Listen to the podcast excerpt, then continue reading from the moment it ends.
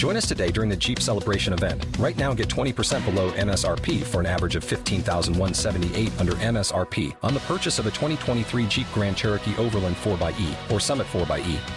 Not compatible with lease offers or with any other consumer incentive offers. 15,178 average based on 20% below average MSRP from all 2023 Grand Cherokee Overland 4xE and Summit 4xE models in dealer stock. Residency restrictions apply. Take retail delivery from dealer stock by 4 1. Jeep is a registered trademark. The following podcast is a member of the Great Big Owl family. Hello and welcome to This Is Your Laugh, the podcast that interviews well known female stand ups and comedy actors about what comedy has taught them about life. This podcast is brought to you by ITV Comedy 5050, and we're your hosts, Roxy and Alice.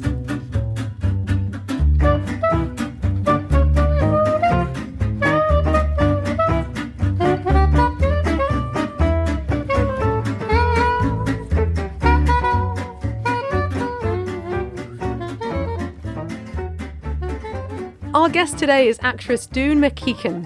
Her TV credits are genuinely too innumerable to list in entirety, but to quickly whiz off a few, she's played Jane Pluff in Toast of London, Flavia or Flavia in Plebs, Kathy in Two Doors Down, Archangel Michael in Good Omens, Sarah in Pure, and of course, probably most famously, she wrote and starred in Channel 4's cult comedy series Smack the Pony alongside Sally Phillips and Fiona Allen. Her radio credits are as long as the Great Wall of China, in which she's. I love that line, Roxy That's wanted me to cut it, but I insisted. In which she's acted, narrated, and presented, and she's also appeared in films too. Shout out to The Borrowers.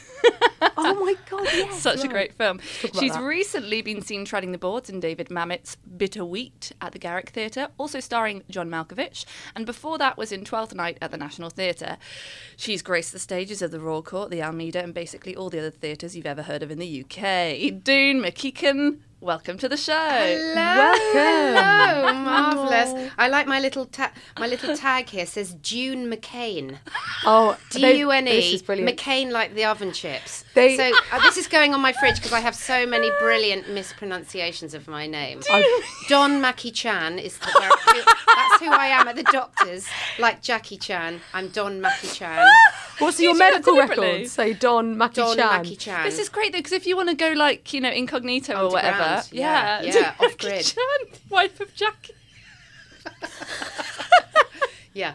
So that's it. This is oh, really good. I'm June McCain. Welcome, June, McCain. Okay, they do have a habit of doing that. Alice, we must have recorded what ten episodes by now, and today is the first day that Alice's name has been spelled correctly. The first Yeah, day. yeah. I've had all sorts of things. I won't go into them, but like And some of nothing them are beats barely recognisable. Don Mackie Chan either. So it's so good. Yes. Amazing. yeah.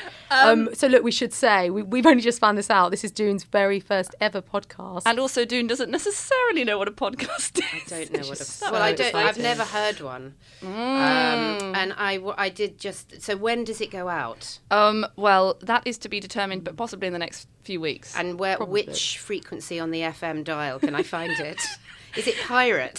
so it's on the Wind Up Radio, um, and it's on. Um, It's, not in that. SoundCloud that I can never find anything Oh in. God, Is no! Um, it is on.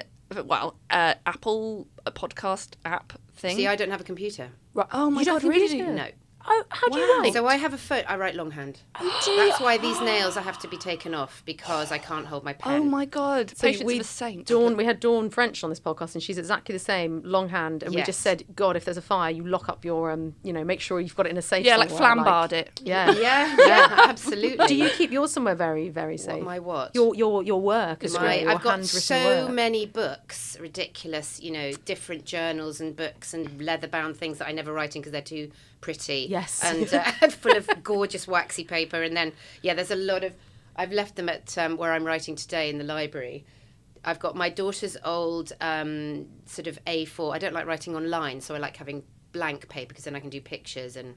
So it's a bit more like a mind map. If you have a, the best thing is is um, those big pieces of lining paper where you can draw pictures and then you can sort of like well if you're writing a, a screenplay or something you can write characters and but if as I'm trying to do now, writing a femoir, feminist memoir, that's really hard because you go, oh, I don't want it to be linear. I'm not going to go and then I went to the RSC and then I and then I went to the Nash.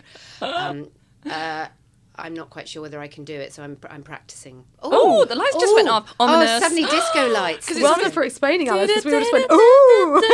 hey, maybe it's because it's Eco Halloween. lighting. E- yeah. I think we maybe leave it like this. Mood it's good. lighting. It's not listeners. It's not pitch black. No, okay? very good but point. it's very good mood Look at you lighting. getting the hang of doing I know, podcasts, because we're in the explaining the, SoundCloud. visuals. Yeah. I was going to make some jokes about being inappropriately touched in the dark, but now. Let's not do girls let's touching not do it. Let's not- dark. Let's Let's not do do it. Let's because then the the podcast will go in a very different onto direction. some sort of underground dark web. Yeah.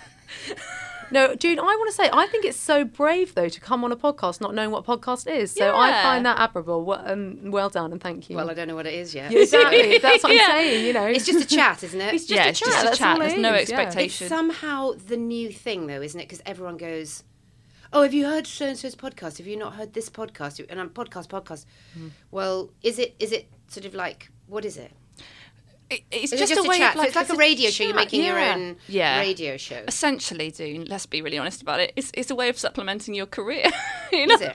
no, it's like I'm a I'm a writer, but I'll also have a podcast. And I'm a I- broadcaster that and a is common, podcast. Am yeah. I a podcaster? I would probably say you're a podcast guest, and if you have your own podcast, you're a Podcastee. podcaster. I'm a podcastee. I'm a Yeah. podcastee. Mm. I'm a female podcaster. Mm. Exactly. I mean, some people are amazing and do it as their full time thing. Yeah. Like, Yeah. yeah. But I think most people have it as a sideline to another biz. job. People who can't get on the radio.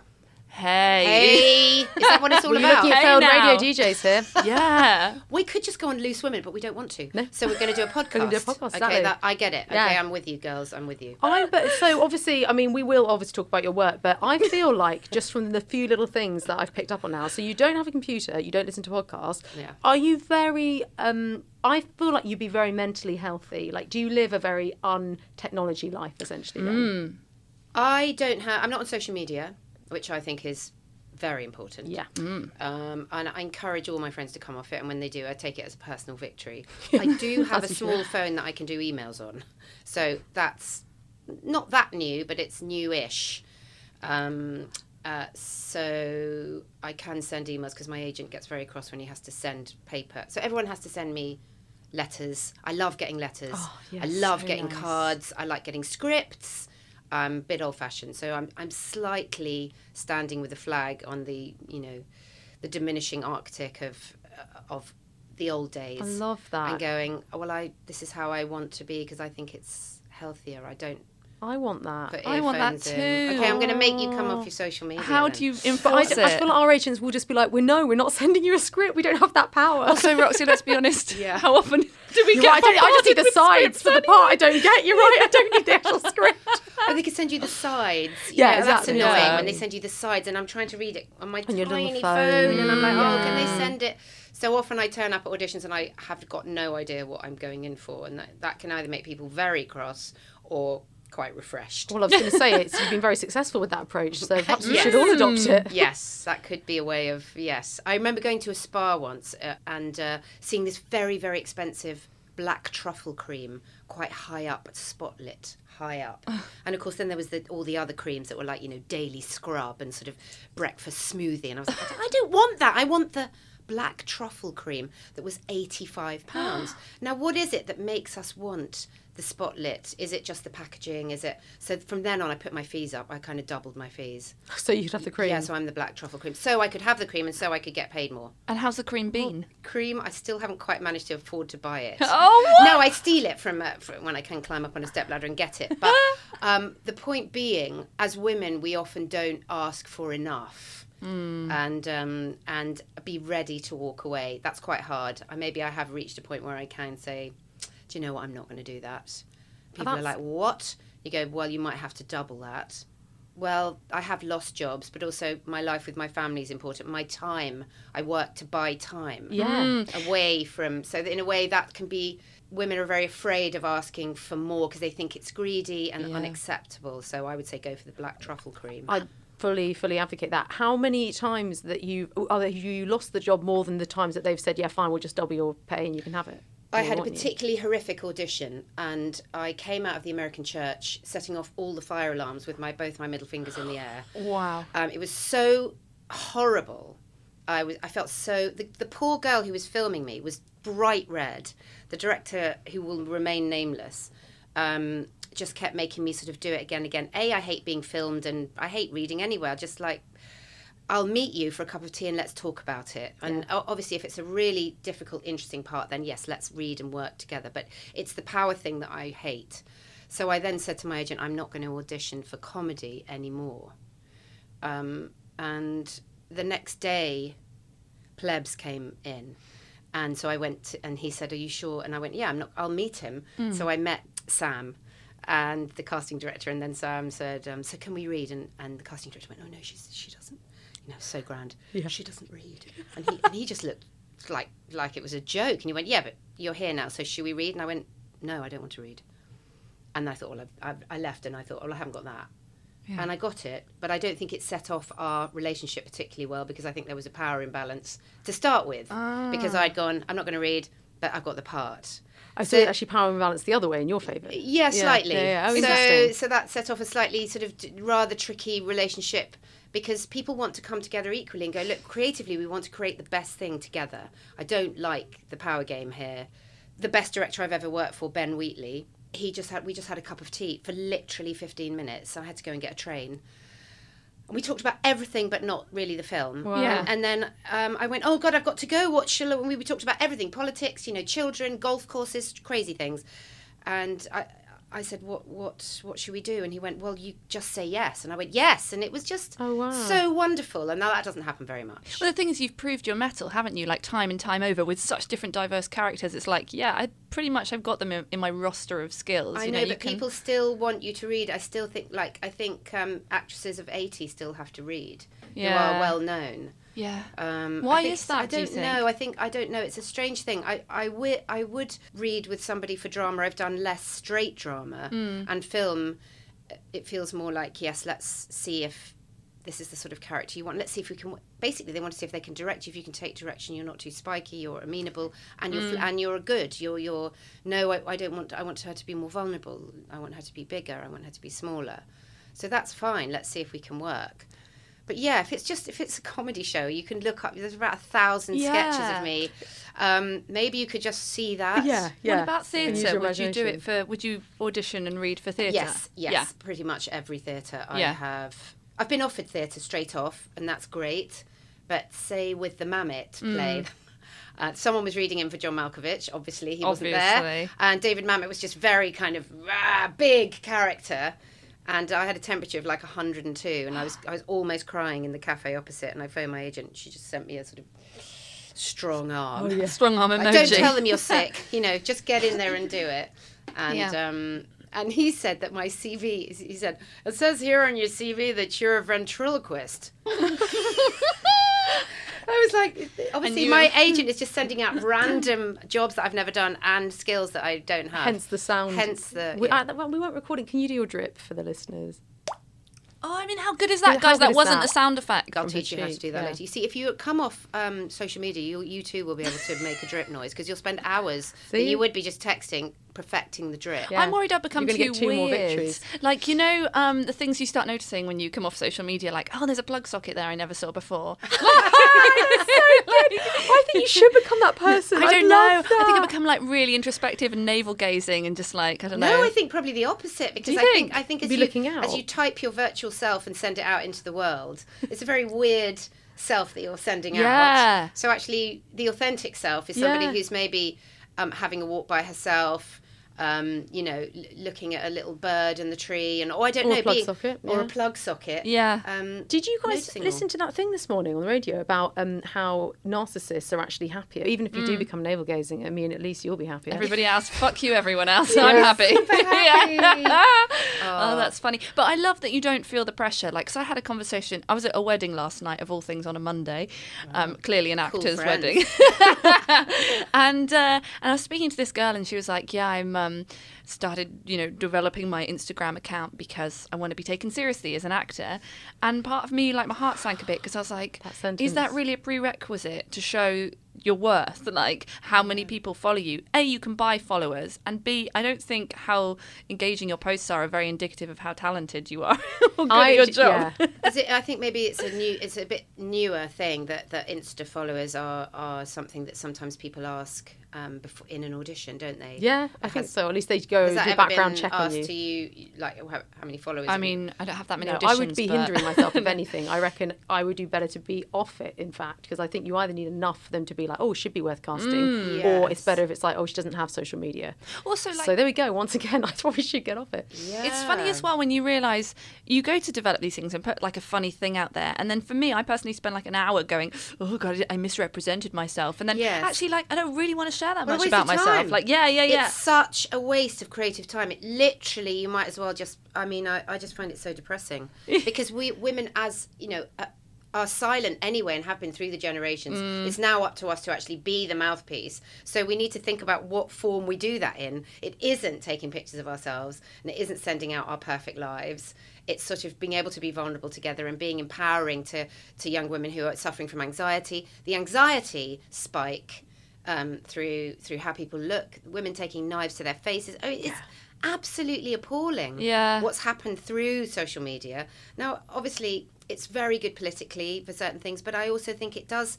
You know, if some if you want to go on a march, you're going to hear about it. Yeah. You know, I'm not. I do hear about the marches I want to go on. Mm. I don't just press the you know sign this petition button. I'd much rather get my spray paint and go down and graffiti something. Yeah. Because that's what we did in the 80s. It was a bit like let's go back to something a bit more grassroots and a bit more um, angry. Yeah. And, and and you know, my daughter and I um, want to go down with our spray cans to the. What I feel is uh, horrible is all the dental aesthetic, facial aesthetic Yeah. places that are suddenly grown Doing up like Botox. like spores Yeah. throughout the city, everywhere, and in all the new builds. Instead of having a laundrette and a fishmonger, they've got Botox, then dental, then smile clinic, Yeah. then body clinic, and it's all pictures of cellulite next to pictures of pictures of lips.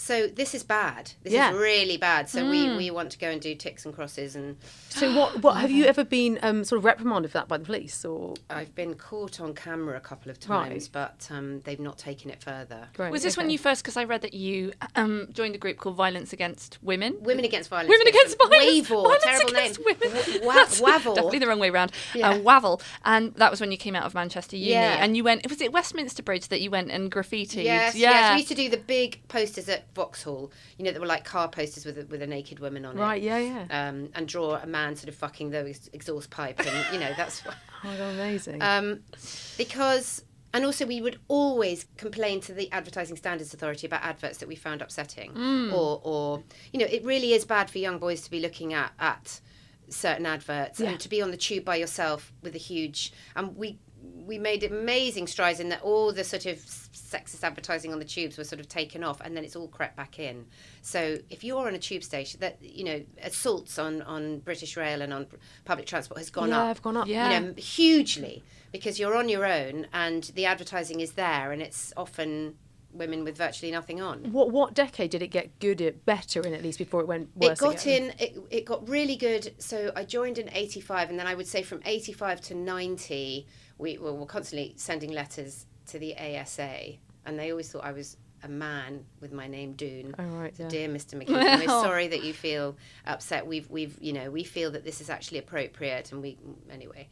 Um, it was much more the age of letters, Guardian's Woman's Page, you know that Yeah. kind of Yeah. uh, call up Radio Four, and then it, and then I would say it slowly sort of crept back in with the ladette, you know, the sort of lad mag, uh, loaded. That the beginning of that, it was like men reclaiming their right to have pictures of women. Right. So what's like the nineties or something? Yeah, more like the nineties, and then you know, then we managed to get rid of page three. So the No More Page Three campaign took a good like three to five years, um, and now you have got page three, but you've got, you know, you've got people, women, Yeah, yeah. but not always, Yeah. because it, they, they sneak them back in. so. Yeah. I mean, this actually segues really nicely Mm. onto the stuff that we wanted to talk about.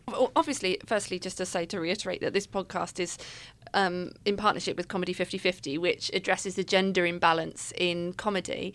Um, so that's very much the sort of behind the scenes stuff in terms of really kind of the writing and the development of things, for trying to find parity across the board. Mm. But you obviously, um, well, you had Body Count Rising, which was a BBC radio radio program, which guys you can still listen to on BBC Sounds, even though it came out a couple of years ago. That's brilliant. Yeah. See, that's when I like technology. Oh, Yes. it's so good. It's a great program where you Yeah. talk about essentially violence against women um, on screen and this um, and sort of examining the trend in our TV culture of rape and ri- ritualistic murder of women. Um, and the audiences really seem to kind of lap it up. I mean, do you think that's changed since? Because I think it was 2016 that you did that. Do you think that the culture shifted at all since then? Someone sent me a rather depressing thing about Netflix and looked at uh, looked at a sort of percentage of what shows had violence against women in them, and it was quite high still.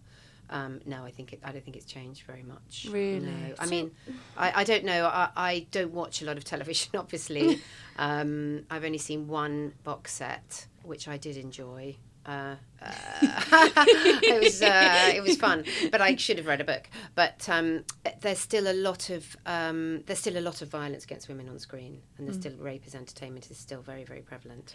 What, so obviously, I actually haven't listened to the Radio 4 program yet, but I'm Mm. absolutely going to listen to it now because when I was reading about this yesterday about the, this program that you've done, it resonated so strongly with me because there were shows that I really enjoyed watching because I thought they were really exciting plots, but I stopped watching them because I could not stand the violence to women and I got really angry and I was like, this is good television, but I can't watch it because Yes. I cannot w- watch this. So it was things like like Luther and stuff that I had to Yes. start watching. Um, and uh, and God, Yes. what was the other one? Oh yes, a Game of Thrones. And a friend of mine, a female friend, said, "Oh no, stick with it because like the nudity gets a bit less, and there are some strong women in it." And I was like, "I'm not going to make myself stick with something, I b- as in like you know to because you can't unsee it. You No, see, exactly. that's the thing. Those things are real little Yeah. little mind worms that that debilitate us as women from actually creating stuff that is because it just makes you feel a a victim Yeah. and b disempowered and profoundly kind of. Oh, you know, at the Yeah. end of something like that. I don't want to see a woman pulled down the stairs by her hair. Yes. Yeah. To me, that's as bad. You know, there's a brilliant actress I worked with on a Ben Wheatley film, and, and I was like, oh, great, she's in this. You know, I turned on the thing, and the next thing she was being beaten to a pulp in the back of a oh van. God, yeah. And. I just, I, I was like, oh my God, this brilliant young actress is, this is what's happened. And the reason I wrote Body Count Rising is I was on Plebs, Mm. and I was talking to the two young girls who were in it, and both of them had done rape scenes, and they were 25. Wow. And I was like, oh my God. And we ended up all crying, talking about their experiences Yeah. on set, which I put into Body Count Rising. Yes. So Yeah. So, one of the questions that I wanted to ask you, and you probably do address it in the program, is so when I was complaining about Luther in these shows and stuff, a mm. friend of mine, a male friend, said the thing is, I think it's difficult because these are crime television dramas essentially. So what they're doing is they want it to be realistic, and they're showing what actually happens in real life. So that's why it is the way that it is. And then my argument was, well, that's just a vicious circle. It's it's self perpetuating. So we're watching it on screen, and then we're ending up with more of it in real life. Yeah. Is that something that you discuss, and do you think there's a solution Yeah, to I sort of do discuss that. There are certain Yeah. people like Michael Winterbottom who say it's morally right to show challenging films. So it's morally our job to show graphic violence. Well, no, it isn't. Mm. It's our job to take a break from graphic mm. violence. We don't need to see it. Let's be like the Greeks. Let's have it off stage. Let's have Medea killing her children not in front of everybody but off stage and coming back with her hands all bloody. Um, we don't need to see graphic violence. We, That's we, so there's been an orgy of it Yeah. from fetishizing na- um, dead bodies to women as victims to women in you know chased through woods. But but it's the violence the violent rapes and the violent well even just the the casual violence like as you say being pulled down the stairs by your hair. Yeah. um, just anything that brutalizes anyone male or female is is not cool in this culture of extreme violence look at the boys who are getting killed on our street that is that it's all tied in Yeah. macho, you know, chauvinistic, misogynistic rap lyrics feeding into a culture that's killing young black boys on the street. That is really, really bad. So, and that ties in with. I wouldn't watch Game of Thrones. I've got several very feminist friends who love it. I wouldn't tell them, you know, I wouldn't say, "Oh, I can't talk to you because you," but don't talk to me about Game of Thrones Yeah. or. Um, and then I remember talking to some young boys about that and saying if it was a lot of men getting raped, or they go, "Oh, there is a man who gets raped in it." Well, what if it was mostly men getting raped? Yeah. it would not be on television. We- The mm. men would not. They would be profoundly uncomfortable. Men don't want to see nudity. When do you ever see cocks? Yeah. And never. Yeah. And you see completely naked women and men in suits. You see raddled old detectives shagging beautiful young twenty-four-year-old sidekick casting girls. Still, on TV, yeah. still commissioned. Why do we want to watch that? Yeah, Do you, absolutely. do you think there's a case to say that if there was more equality across the board in terms of the writers' rooms and having more, I'm not saying that men are more predisposed to write violent scenes against women in terms of the writing process, but if there was more equality in the room, that these things may even out a little more and may reduce. In I would of really violence. hope so because it is women who are also commissioning violent programs Mm. and who are saying it's our right to, you know, be truthful about these things and they really have to take a serious look at what they're doing because it's profoundly affecting the culture that we're in Yeah. to have programs that are very very successful that are mostly about violence Yeah. i don't think men particularly want to write violent scenes No. against women i think it's um, it's just become what what they do to make money and women write it as well there are women novelists who hate my my um, crime writers who hate what I'm saying. They think that I'm I'm a complete sort of prudish, you know, because I was like, well, why don't we just call a halt and, and have a why don't we just say let's have a year of no violence Yeah, against women in our in our especially watching it. I mean, books. I just feel on TV and film, it's so easy for children to see it. Who Yeah. uh, and you know, I remember once uh, my daughter, it was nine o'clock, it was just past the watershed, and she was in the sort of TV room, and it was a dinner party, and I was in the other room. Um, and suddenly I walk in, and there was like an anal rape going on. Oh, What? And I, I, I felt, I can't describe how, and she was 11. And I just, I remember thinking, I can't, she can't unsee that now. No, no. And and my little girl, who I've brought up and fed, you know, mashed avocado to, is now suddenly yeah.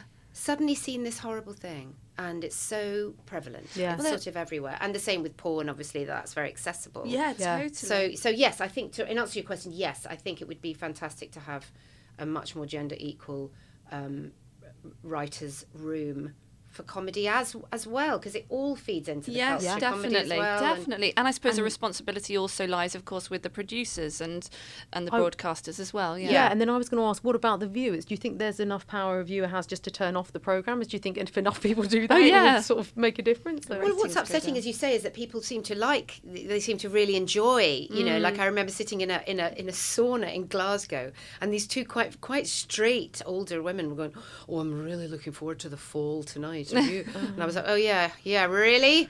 I mean, uh, you listen to the pod, listen to the program if you want to hear what I think about the fall. I think that's very very dangerous. That Yeah. kind of TV, um, sort of sadomasochistic, uh, mixed up with men, you know, women liking men being violent. Yeah. And, I, and I think these women were just watching it because uh, he was quite handsome, wasn't he? And uh, not seeing the repercussions No, uh, yeah, for yeah. particularly younger girls. They're not going to be, you know, affected perhaps mentally by that, but I think it causes anguish and Yeah, torment and definitely. Oh, depression. 100%. And Yeah. it can also reinforce an unconscious bias. Like, I know personally, if I'm walking down the street late at night Yeah. and I see a man, my mind immediately goes to, he's going to attack me. And Yeah. of course, as part of your animal brain, it's kind of sensible to think, be on your guard, mm-hmm. be aware. But then the, there's the other part of my brain that it probably wouldn't be going to such a heightened, paranoid, adrenaline fueled state if I hadn't been watching programs like that, Yeah. which reinforce the idea that I'm probably going to get attacked because of the way yeah, I was born. and, yeah. and the way that you're dressed, and uh, yeah, that you're a victim. Yeah, that exactly. You're a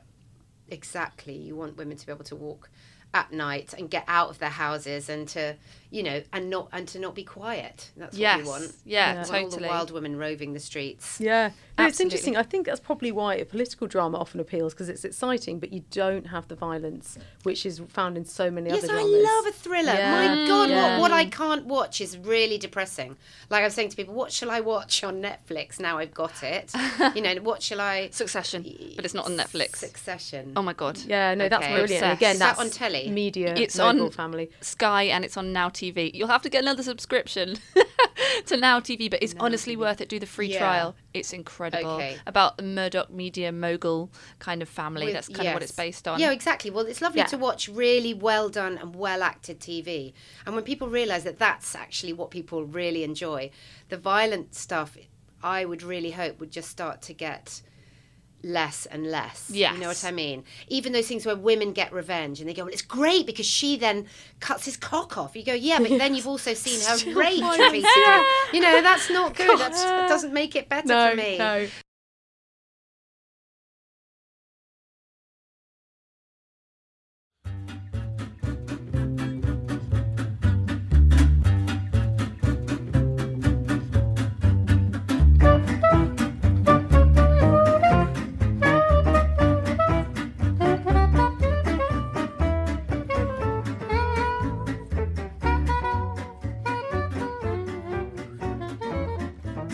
Talking about the shift in uh, in culture or hoping to shift culture, I think Smack the Pony. Obviously, we've got to talk about it. I mean, it was a cult classic. It's amazing. It did change the culture at the time, and because you were allowing women to be clowns without talking about, you know, really stereotypically female-oriented things like periods and chocolate, and you know. Um, although there is an amazing, obviously, the uh, recurring theme of hair that comes throughout Yeah, it, yeah. is incredible. Yeah.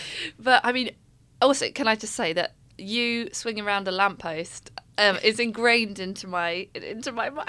I mean, I was just thinking about that yesterday. Really? Yeah, having to stand on a street and lap dance a, a, a, a sort of lamppost with my shopping. Oh my god, That's it pretty so empowering. good. Yeah, I Did, bet. did you take lessons to do that? No, you no, like no. properly had because I did pole dancing lessons for like one week and I was like, this hurts too much. It is So you had the workout, isn't moves. I think that was just from you know being a kid and doing that thing around the bars. I like I used to love gymnastics. I think it was just learning how to swing around a pole. Did you have as much fun doing that show as it looked? And do you feel like it sort of has changed the way that women are perceived um, in comedy on Well, if screens? only if only there were more programs like Yeah. it now. That saddens me. There aren't quite as many. There's certainly not clowny. There's, there's not many physical humoured No, No, that's true. I mean, obviously Motherland is brilliant, but it's it's it's to do with character and psychology. Yes. It's wonderful and brilliant. I love it. Um, but I want to see more women being, you know, yeah, being more physical. Yeah. So it's a shame it hasn't sparked off in a way that Bridesmaids also didn't spark off a, a sort of whole raft of Yeah. of women films about. I mean, that's hilarious Yeah, as yeah, well. yeah. So you've got these two things that sort of were iconic, but they didn't go anywhere.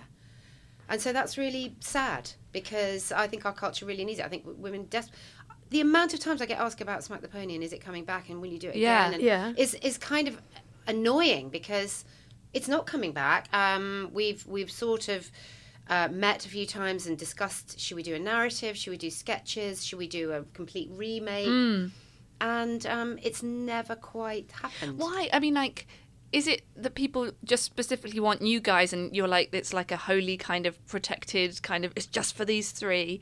Or is, do you know what I mean? Like, why, like people like Lazy Susan and other sort of sketch comedy groups, hmm. why isn't there the space for. Yeah, why aren't they on or- TV? Yes, exactly. Because I'm not. I haven't been to see stand up for ages, Yeah. and I know there's a lot of good women doing shows at like Soho Theatre, Yeah. and a lot of great shows at Edinburgh. So obviously you get the breakout shows like Fleabag, Yeah. who then get on TV. But uh, maybe that's now more the way in. I think Your it was Edinburgh Lazy show Susan and- managed to get. I think it was a, A half short, hour, didn't they? or was it a short of maybe twenty minutes on BBC? After I mean, they've been going for like a long time now, and they're brilliant. And they did finally get their first TV thing. I think as a as a uh, sketch double act, as it were. Um, but yeah, but it's not a regular series by any means. I think sketch comedy has sort of died. I though. think maybe that's it's partly the trend in sketch Yeah, comedy. yeah. But w- with Smack the Pony, because it was so well um, acclaimed in terms of the awards in the states, uh, more than the UK. Yeah. because It got Emmys, but not BAFTAs. Yeah. Right? Was there ever an appetite when the states said, "Right, we'll take you and we'll go and do it then," you know, and do more we didn't of sort and- of we didn't sort of pl- plow into the states Oh, thing right, because we were just so busy because it takes a long time to Yes, write it. yeah. Mm. So we were literally locked in a basement for, for sort of till we couldn't bear it anymore because we, we would film our improvisations and then we'd often have writers in the room. So it was a very long process about talking what it about stupid shit that had happened to us, like not not kind of big women's issues, but like. You know, I sucked a glass onto my face and couldn't get it off, and my friend was talking about getting cancer, and it was like, you know, that kind Yeah, of thing. yeah, Sort of just clowning stuff. Um, did that the other day about hot drinks. She was like, I drink my tea too fast, I'm going to get cancer. I was like, don't think so. Don't think so. so to heat up the mercury in my mouth, but um, yeah. So what the process then? You got in a room, you'd say like observations that had happened to you, you'd then improvise it. Is that right? And We would often get um, some material that had been from, you know, Smith and jo- it had been rejected from other male comedy shows. Oh, yeah. So we would get the sort of off-cut orphan material of like two men bomb disposal experts, and they would just sort of cross it out and go two women. In as if- and, Nice, and yeah. of course, it was so often written for by men for Yeah. men. So that was interesting. We off, we sometimes reworked something we thought had a nub of a good idea, but Yeah. we made the we made the straight person the funny person. We made the funny person Yeah.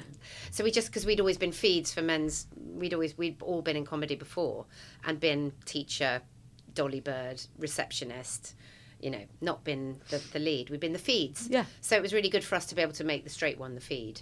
Um, but what we would do is we would sit and chat about stuff that made us laugh, and then we would just get up and try and do something about that. Right. Sometimes it would work and sometimes it wouldn't. How do you find writing with other people? Because I, I think not everyone can do it. It takes a real well, we would skill. impro. We would. Um, Sally was very good at writing stuff down Mm-hmm. on a computer, and then we we often had sometimes one or two writers in the room, um, and the producer was very good at um, kind of going, mm, "Let's do it, but let's let's change the angle a bit. Let's take the comedy out of it." So we didn't do issue based stuff ever.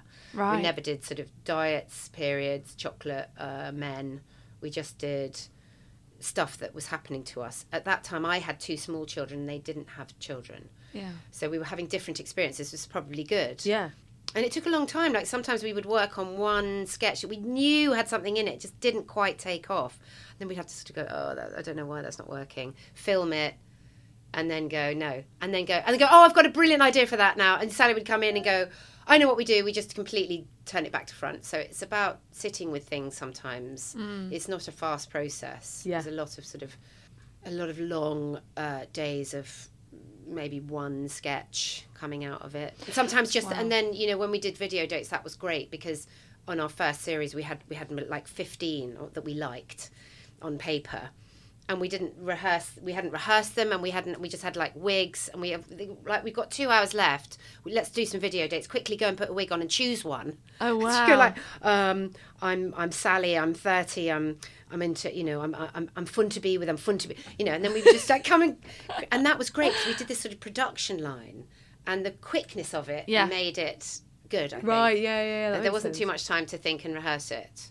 So it's a bit more improed. So, out of this is a potentially hard question, but out of all the characters that you've played, and I don't mean in Smack the Pony, I mean across your entire career, a whole myriad of oh different God, characters. Do you have one that you? Okay, firstly, do you have one that you enjoyed playing the most? And then the second part to that question is there one that sort of resonated with you the most that maybe taught you something about yourself? That's such a hard question. If I could add up the number of characters I've played, it would run into hundreds. Okay, what's one you've enjoyed the most? Oh my god.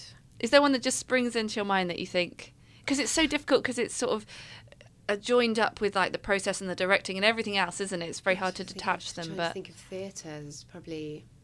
Do you know? I actually can't answer that question. I'm finding it. I mean, I loved. I, I love playing Jane Pluff in Toast because it, I, I, it's like payback to all the all the women who turned me down throughout my career. yeah, They just put the phone down on me because I used to work for a co-op and have to Oh, call up? Yeah, like yeah. 30 casting agents on a Monday afternoon. It was so hideous. oh really? Um, you know, sort of power. Yeah. Yeah. Power. Yeah, yeah, I, I like I like that. Um, you know, I've really enjoyed theatre that I've done. Um, I did a play in Chichester with Tom Hollander about mental health that you know not many people saw, but I think it was one of. I, I think I did a really good job in it. I What was it I- called? That one. Me and my friend Okay. No, I didn't. I before didn't see that. before and you know there's been some theatre that I think has has been and I enjoyed doing I did a one woman show about my son's cancer Yes, called Prima yeah. Donna mm. and I played a lot of characters in that and one particular woman who was so angry and broken about her her daughter's cancer that had come back and was making her daughter this sort of you know perfect food. But she was sort of furious and broken. It was it was tragic but very funny as well. You know i sort of enjoy that really sort of fine line between Yeah. dark oh my god her daughter's maybe going to die but she sort of hates her daughter because she has to cook her food and and the fucking cancer's come back but i'm making her steamed broccoli anyway um, was was those sort of ca- that that i love it when it's right on the edge of, of dark um, Do you yeah. think this is a separate question? But on that note, do you think there are some things that are off limits for comedy, or at least, actually, perhaps I should phrase it like this: off limits if you haven't personally experienced it? yeah that's interesting isn't it like can you talk about Could you have done that show if your child hadn't had cancer? for Yeah, could someone else play that part Yeah. that's i Or don't write that know about that it's, it's that whole thing about should you you know should daniel day lewis have done my my left foot Right. Yeah. you know should good actors take on disabled um, job should should men play women Yeah. you know Mm. sorry you haven't had the the wealth of my you know pain and sadness and, Yes, you know, yeah, yeah, but you're yeah. going to play a woman um, i don't know it's No. very difficult i think it's to do with art i think it's to do with how how much integrity goes into a project Yeah. how you cast it and whether you think you have got the credentials to be able to take it on Yeah. And you, so Prima Donna was it was under comedy, was it in the in the show? I mean, that was the Yes, I yeah. mean it was it was funny, but Yeah. it was sad. And so people did laugh and cry, which to me is my Oh, it's my favourite thing. Yeah, Mm. Favourite that's combo, perfect. yeah. And especially when my son actually came to see the show and got up in the curtain call, then everyone was just Oh, wow. sobbing. Yeah. Oh, wow. But- How old but- was he at the time? He was nine when he got cancer, and he was 11 when he sort of was out of hospital, and then it took a good few years to. So he came when he was about 14. Gosh. Uh, wow. yeah, yeah, Yeah. that was excellent. And did you need that? Clearly, needed that amount of time to be able to have a bit of space from it, process it, be able to turn it into something that you could share with people. I mean, I don't know. When you write stuff, you've got to really want to write it. I didn't want to write. I wasn't thinking, oh, I'm going to write this at all. really? I kept a sort of diary uh, because I just thought I need to know. I need to remember. I need to just mark this Yeah. every day, even if it was two lines. I would just write. But what I did get is the hospital notes, which they don't normally give you Oh, because people often sue when their kids die, so they hospitals don't release the notes. Oh, really? Yeah, it's really sad because people are so angry if they lose a child, they want to sue, you know, them for not doing more, and often they can't do more, and that's Yeah. it. It's over. Um, whereas with Louis, they, they'd been so amazing that when I did ask, I, they were like, "What's it for?" And I said, "I think I might put it into a show." And they were like, "Well, we're worried about that." And I was like, "No, I literally." want to say how amazing you've been you know the nhs is christ almighty you know the nurses so they, so i was able to and i sat and read through those notes one night and it must have been how many years after that's right. I'd got back. I was doing a theatre show. I was hating it. Um, i was doing Loot at the tricycle and it was probably too soon to be performing. You know i was just a bit broken. And i turned on the tv and russell brand was on doing stand up and I just I just looked at Russell Brand. I thought, what gives you the right to be so confident? And I just felt angry that I wasn't seeing more women being that confident and talking about their experiences. And I thought, what if I talk about this really dark experience, but I can try and make it funny as well? So I sat with the notes, cried my eyes out, and wrote maybe a paragraph of one of like when I first walked into the the ward of the cancer ward, and it was awful, but it was sort of funny. It's a bit like an actress going, "Well, call my agent, get me out of here. This is this is the wrong casting. I'm not.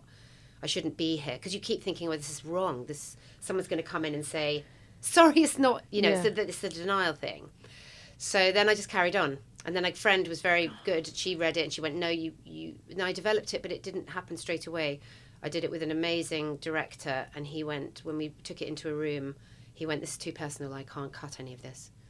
We, we can't. I can't work on this. It's just too personal." So he said, "You need to get someone else in to either rework it, look at it." So I got a dramaturg in called Bryony Lavery, an amazing. Oh, woman. wow. playwright, yeah. And she um, sort of did a pass. And when I read it, I felt chilled because it wasn't me. And I thought, well, this is a confessional show in someone else's. This is not going to. So it took a while to find its voice uh, because it was too personal. So she helped me. And then together we shaped it with both of our. We literally turned turned the whole thing upside down. She taught me a lot about writing. Yeah. Um, and yes, so, so it was uh, probably about how many characters? Yes, it was probably about I don't know twelve characters. You know, nurses, doctors, ladies next door, girlfriends, maybe more. And it was always um, obvious to you, was it where the humour would come from, or were you sometimes like, I don't know how to make this funny, or no? I mean, that in real life, It was the moments objective of- to make it funny, actually, at all. Um, the objective was to show what he'd been through because I knew I. So many people think their lives are shit. they really, you know, and I always had the red card after the cancer of like, well, you think your loft conversion is going to make giving you a nervous Yeah. breakdown. Let me tell you about my. So I always had this sort of slightly superior kind of, yeah. I've been in a cancer ward. You know, it's this weird thing of the sliding scale of people's suffering. And I suppose I wanted people to understand what a chi- how a child so bravely Yeah. goes through that experience because they're in the moment. They're not thinking, they're not crying because they're thinking about the next chemo that's coming or how sick they've been that day. Or there's no self pity, there's no victimhood. They just get on with it, Yeah. and they and it's utterly awe-inspiring. So it just is.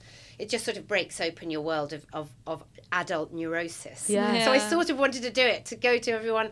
Look how lucky you are Yeah, yeah, that yeah, your life is actually bloody amazing. Um, and then within that, there was obviously I brought in a little bit about how because I was with my husband at the time, but we ended up breaking up at the end of it. I think it either makes or breaks you as a so so through that threaded through that was also the breakdown. So counselling, so that was quite funny. Sitting in counselling, going to my first voiceover, and people sort of going, "Is he going to?" You know, people saying very inappropriate things that are sort of terrible but funny because they don't know what to say. And I'm trying to do a voiceover you know, without being sick because Yeah. I'm suddenly out in the world and in the world feels very weird. Hmm. So it was about recovery and redemption and bravery and Sounds extraordinary. yeah, but I don't think I could do it again. Right, no, no, I imagine that is I think it would just be absolutely it was of its time. Yeah. But it sort of shows you that when you want to write something, I suppose, um, ask yourself if you know literally if I had if I if I was going to die like in a in a year, what would I write? What would what would be the thing I'd most Oh God. want to write Yeah. about if I only had a short amount of time? Yeah. And that's um, this again leads very nicely onto the when you did Jumpy at the Royal Court. So funnily enough, I, I, did, I saw that production. I did too. years ago, yeah, yeah. it was great. did you? Yeah, Yeah. yeah. Ah. Um, but so I read a book about playwriting years ago, and in it they interviewed April De Angelis, and she Yes. said that she finds herself um, going time and time again, going back to this theme that she seems to endlessly write about, which is parent and child. And I wondered whether that was what it was that attracted you to doing Jumpy, whether it was that that, that sort of relationship at the heart of it between Tamsin and the and, I can't remember Bel. the name. Yeah, okay, yeah. Bel Powley. Um, or and, and actually then yeah, how you go about picking your roles now that you're doing if you're not writing them yourself. That's brilliant that April is uh, uh, fascinated with that because we both have. Uh, we both had troubled teenage daughter Right, times. right, you can- you see so, that uh, yeah, at the time, I was going through a particularly tricky time with my 15 year old, who's now 24. And uh, that was so, uh, I mean, Tamsin used to come and ask me about what had gone on with Uh-huh. my daughter because she was sort of like feeding off my, my Yeah. even though I was playing a completely different character, I was playing the actress friend, wasn't I? Who was going up for Yes, yeah, yeah, shit because roles. you, you, weren't sort I wasn't- having the sort of parent-child. no, I was the fun the sort but of. I actually role. was having that oh, that's really while handy. it was happening. And um, and Tamsin would go, God, what's you know, like Indy was out all night, couldn't I was trying to you know, she went to a rave in Vauxhall, like she didn't come home, she was whatever. It was it was it was a difficult time. It was exactly kind of what was happening in, in Wow. Jumpy. And I just thought Jumpy's so amazing because it's so true. Yes, but cast that way So, round. yeah. Could you have played Tamsin's role then? Do you think at the time when it was so close? well, I don't know. I mean, weirdly, um, because of what had happened with Louis and breakup, my dad died. It was like death, leukemia, and divorce. Oh. Uh, that I then got very ill at the end of Jumpy at the Royal Court, pre oh West End. gosh! Wow. Yeah, I, I ended up very ill, which I think is a real flag up to anyone dealing with uh, emotional stuff. Is that that you've got to pay attention to uh, processing pain Yeah. because it will catch up with you. So it was sort of probably like my form of a sort of breakdown. I had to stop. I ended up in hospital in an uh, isolation ward with everyone within masks. It was a serious oh, kind of pneumonia. So you didn't do the West End. Well, then I, I, I pulled out the West End Right, and said. I, I'm, I'm too ill. And they were like, they, they was just really wanted me to do it. And April would phone me and Nina was phoning me, you sure you're not well enough? I was like, no way, I can hardly fucking walk. And then I kind of rehabilitated myself. You know, I really worked hard on. And I remember thinking, I was walking in Hastings on the, on the sort of east, on the East Hill. And I remember thinking, I, I feel strong for the first time. I'm to, I think I'm going to do it, you know. Yeah. And I called them, they were like, we're in auditions for your part. Oh God! I was like, oh shit! but, I, but I think I could. They, they were literally about. It was one of those literally light breaking through the cloud moments. They were about to offer it to someone else because Oh, they'd fuck. hung on and hung on, Yeah. and and like two weeks before I'd said no. And then I suddenly could feel my strength coming back. So I said, "Yes, I can do it. I can do it." And they were like, "Oh my god!" Uh, so they had to tell this poor girl who come in the second time he was about to get it. So then I did do it in the West End, and it was much better because I was the one when I was at the Royal Court. I was getting pretty ill. Oh right, interesting. Wow, well, you didn't seem ill when I saw you in it, but you know, obviously. Well, that well. dance was. Um, Yeah, oh, right, Used well, to yeah, practically yeah. give me a sort of, you know, asthma attack. It's very athletic, wasn't it? Your, Yeah, uh, yeah, yeah, the your burlesque. Yeah, gosh. So um, yeah, so you you you t- yeah. So now that nowadays, then in terms of what what you take, it's like if the part says something to you that you haven't done before, or Well, often it's just to pay the mortgage. Um, yeah, sure that you know, practically yeah. I love that you say that. No one is honest enough yeah, you have to that. pay. I mean, God, I have to take jobs that are just like, oh, really? Do I have to do this? Is a bit. Yeah. Okay. Yeah. Sure. How much? Yeah. yeah Double yeah, it and then I'll do it. Yeah, double it and I'll do it. Yeah. exactly. So um, yeah, it's not. I'm not. I'm not leafing through scripts going, oh, no, No, darling, it's not no. big enough for me. I'm just taking what keeps the wolf from the door and keeps the food on the table. But at the same time, you know, hope better roles are coming in. People are writing better things. Um, I just did a great uh, uh, episode of something called Flack, Mm, which yeah. is about the PR girls, but it but written by a guy, written by Oliver La- Lan- Landley or something like that, Or it? God. I read about it and I can't and, remember. and he and I just remember the, the turning up on day one and it being literally a room of like thirteen women. I was like, and I just went, "Thank you." This Oh, is really amazing. good. Yeah, this yeah. is really good. They made a pilot, didn't they? Yes. And then it didn't go to That's right, series, yes. and then it's been remade with. Is it and Anna it's the- Paquin. Yes. Yes, Anna Paquin. and Steve Moyer, who's her husband, is a sort of producer director, Hmm. and um, a really great actress called Lydia, and I can't remember her surname, who's about to Wilson. play Duchess of Malfi Yeah. at uh, the Almeida. Wow. It's about three PR girls and their lives, and it, and um, but you know that's written by a man, and it's very good. yeah, oh right. I Oh, don't I'll want to sound check out. surprised about that, but it's written some very good women's parts, for- you know, which is which is very good. Yeah. And are you working on Katherine Ryan's new show as well, The Yes. Duchess? Yes. Brilliant. Are you allowed to talk about that? Am, am I? Do you know? I wonder if I am. Um, it's on your CV. Yes, it, I mean, I, I was filming it yesterday. I was I was dancing in boxer shorts.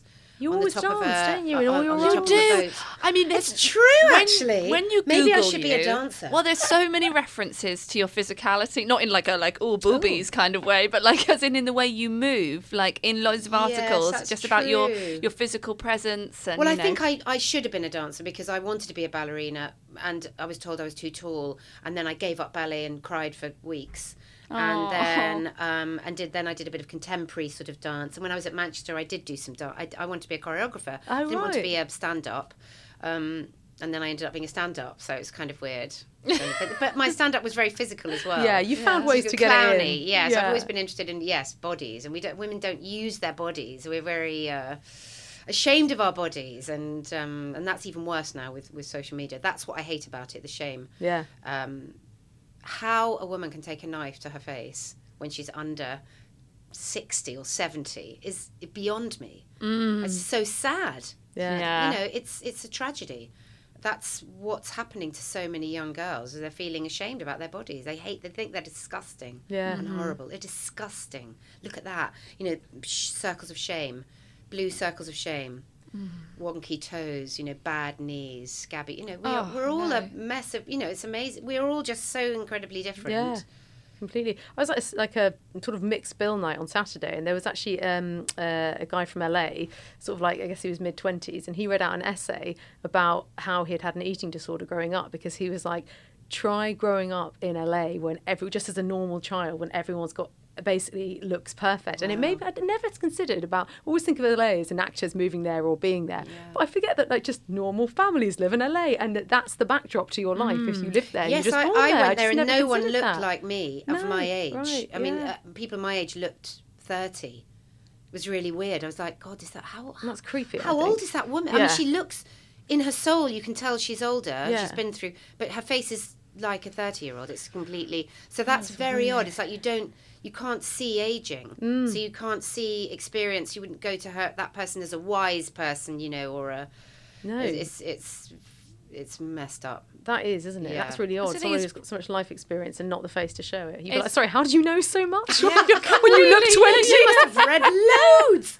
and our, our communication is probably getting worse as well because if people can't move their faces to i mean that's one of the first things apparently you look at when you meet someone for the first time is the top half of their face and you know sometimes you involuntarily lift your eyebrows up to do that oh hey i know you kind of greeting Yeah. and it's a way of building uh, a sense of rapport with someone really quickly if you can't move your forehead because yeah. you've got botox in it or whatever then i'm sure we are kind of gonna gradually over time miss each other on waves of communication Yeah, yeah, yeah, yeah. It's true. Yeah, Actually, never yeah, thought about yeah.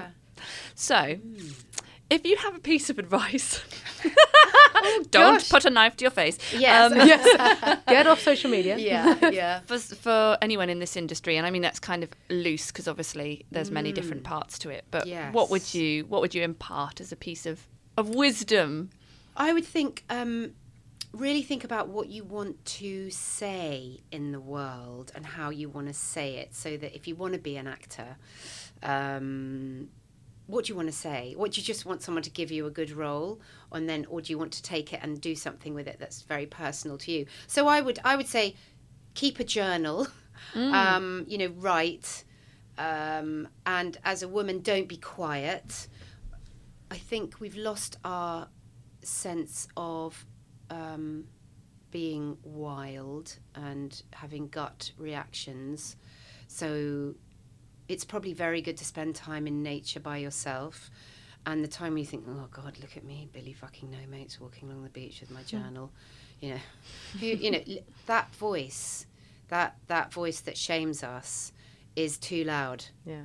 So so have a chat with that voice. You know, go you know sit with that voice and go, yeah, but I actually really think that I need to keep going with this. And the voice is going, well, what, well, why do you think that? Because you're pretty useless, and there's there's loads of other people who are better than you. So it's that that voice that shames us and makes us stop doing things that is crippling people's ability to be creative. And I think what also saps creativity is social media. So um, that's a big, broad, sweeping thing, but There's so many nuggets. there's a there. lot of ways to be creative that will then uh, feed into the thing that you present to the world that everyone goes, wow, that's good. You know, we didn't think we were doing anything with Smack the Pony. We thought it was rubbish. So there we are. We, we were just we were just recording stuff when we re- when we filmed it. Nobody laughed. It was an all male crew. We we didn't really know each other that well. It was really not that much fun. And uh, and then when it was sort of cut because it was authentic and it had come from real experience and us sitting around for hours in a room and it was very well put together by our producer and graded and given um, you know made to look good we suddenly went ah so actually that that four days we talked about um, you know big shoes really was important Yeah. you know shoes that are too big and really hurt hurty feet isn't a small thing it's actually an important thing to Yeah. share so writing stuff down is is quite good because you you realize what your preoccupations are Yeah. and then when you when you address when you look at those you go oh right there's a theme here maybe i should you know stop trying to do that but do this instead i've said about 10 things i think No, oh my god, I'm just completely Yeah. gripped. I feel like this is like um Therapy. just- yeah, a Gonna little go bit, home but and no, I feel notes. so wholesome Shall I be this. a life coach? Yes, Yes, yes. In the podcast land. I don't think we can afford you. Can I can I be lady life coach uh, in the SoundCloud of I don't know I don't understand. Oh what- my Sit up in the clouds. I'm this ethereal world of podcasting sound. It's just Yeah. so true that I love it. It's like it's, your your advice sums up what, what you what I think you're about, even though only having met you for an Yeah. hour. But as in just that idea about like you know you, you what using your opportunity to say what you want to say, and I feel you do that in the work, but also by the sounds of what you've worked on in terms of your activism, you do that. You've used the work, the work as a platform to do that. Aside from that as well, the activism is interesting because that came at uni and then I really didn't do much. I just was having children and, and being angry and maybe going and graffitiing something and shouting at. 'em. But when I met those girls on plebs. And the sort of Boise nature, we happened to be staying in an awful hotel that had something called the Candy Bar underneath, which was basically a prostitute's hotel. And the girls were, were very young and the men were older. And often you get into a lift and there would be a young girl and I just wanted to give them money and go, please run as fast as you can. So the whole thing conspired to me writing an article uh, for the Hay Festival, um, who had asked me to just go and do a chat about something that I felt powerful. You know, angry about, and I thought, well, it, it's it's it's violence on TV, and so it came to be an article that I wrote in that hotel room on masses of oh, bits Oh, of paper, wow. and then I did that at the at the Hay, and it, it, there was a, quite a small audience, and I remember they were pouring bottles into the bin behind, so it was really hard to hear. So every so often, the massive amount of bottles were going to this bin, and I remember thinking, "This is shit," you know, reading my in a sort of weird armchair on a stage, reading this script and going. but I, I remember writing it and feeling incredibly passionate. And then after that, someone had seen it and tweeted. So this is a good thing about social media, I suppose. Had, had tweeted it to someone else, and then someone at the New Statesman wanted to see it, and then they put it up on the New Statesman, Wow. and then it went viral, and then it inspired the radio show. So that came from talking to two girls in a hotel room uh, about their experiences. And so keeping tr- so now if I'd been watching a box set, tweeting my daily thing, I might not have done that Yeah. article. I wouldn't have had enough time, or I would have gone, "Oh, that was awful, wasn't? It? Oh, you poor things, you know. Oh, you've had to do two rape scenes. Oh, that's awful." Anyway, moving on. But it, I think it, time is very important to use well because that was a really important thing to do because that radio show has then sparked lots of other things Yeah. you know, I don't want to go around speaking about this, but I want to put it into the work that I do, and I want to inspire other young younger people and people coming up through the business and people my age to, to not do those programs. Yeah, yeah, absolutely. And to, you know, I've had people call me from from read throughs and go, oh, I don't know what to do. Oh, I'm, I have I've, I haven't worked for fucking three years. I'm absolutely desperate to do this, but there's a horrific scene in it. What shall I do? And I, I go, look, I can't. I can't advise you, but this is what I would do. I would talk to the director and say, "Do we need to have this?" And if he goes yes, then maybe you don't do it. Yeah. You know, so it's that kind of thing. Yeah. Um, actually, when you're in the front line, you're in a read through, and you're like, "Oh, I've got this. He's an amazing director. It's got this, you know, zh- zhuzhy character. I've got a great part. What do I do?" That's the hard thing. Uh, Absolutely. you know, and to say to them on set, "I don't want to." Drop the towel. I no, I don't want to wear the body stocking. I've said I don't want to show anything, but when you're there, they want you to. So it's that the letting. That's why the Me Too movement has been a great, Yeah. uh, a great thing Yeah. because it's protected people on set and and off set. Women. I was about to go into drama schools and talk to young girls to say what you don't need to do in the business. Yes, this. And the Me Too movement has it- sort of allowed, for- has, has made uh, me, me not have to do that because I think, I would hope that younger actresses and actors would know not to go into a hotel room with a producer by Yeah. themselves. and I think Yeah. producers also would be much more cautious about doing yes, that now. 100%. Yeah. Yeah. So, Doon, just to round everything off, this has been amazing. Um, we do have one final question. Oh, I think sh- I think Doon's answered that. I think it's the same as the question you just asked. Well, it could be slightly different. Okay, let's see, because that's advice to people, but this is about herself and what she's learned.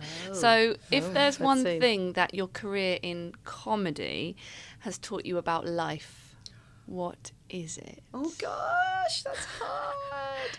demanding yet more great answers from you. Comedy. Um, to not be afraid of looking stupid, um, or ugly, or looking, um, you know, fa- that thing, fail again, fail better. I think with Smack the Pony, being able to dress up and look hideous um, in most of my, um, people found that, in, you know, people were really like, wow, I mean, God, you looked awful in that. You know, I'd be like, yeah, yeah, I, I yeah, and then what I'll do is you'll see me in my nice frock, and then I'll look really pretty, like you know. So don't be afraid to look not perfect, Yeah. like, and actually fail. You know, really do something that doesn't work. Yeah.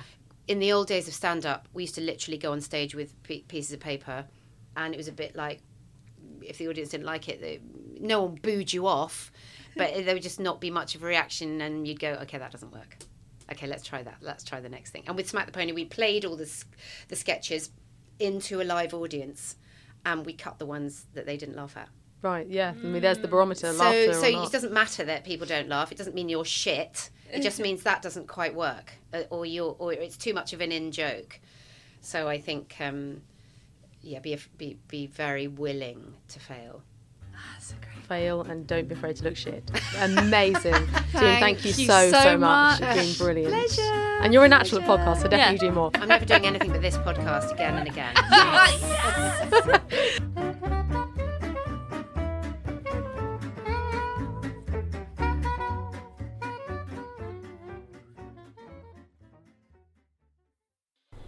GreatBigOwl.com.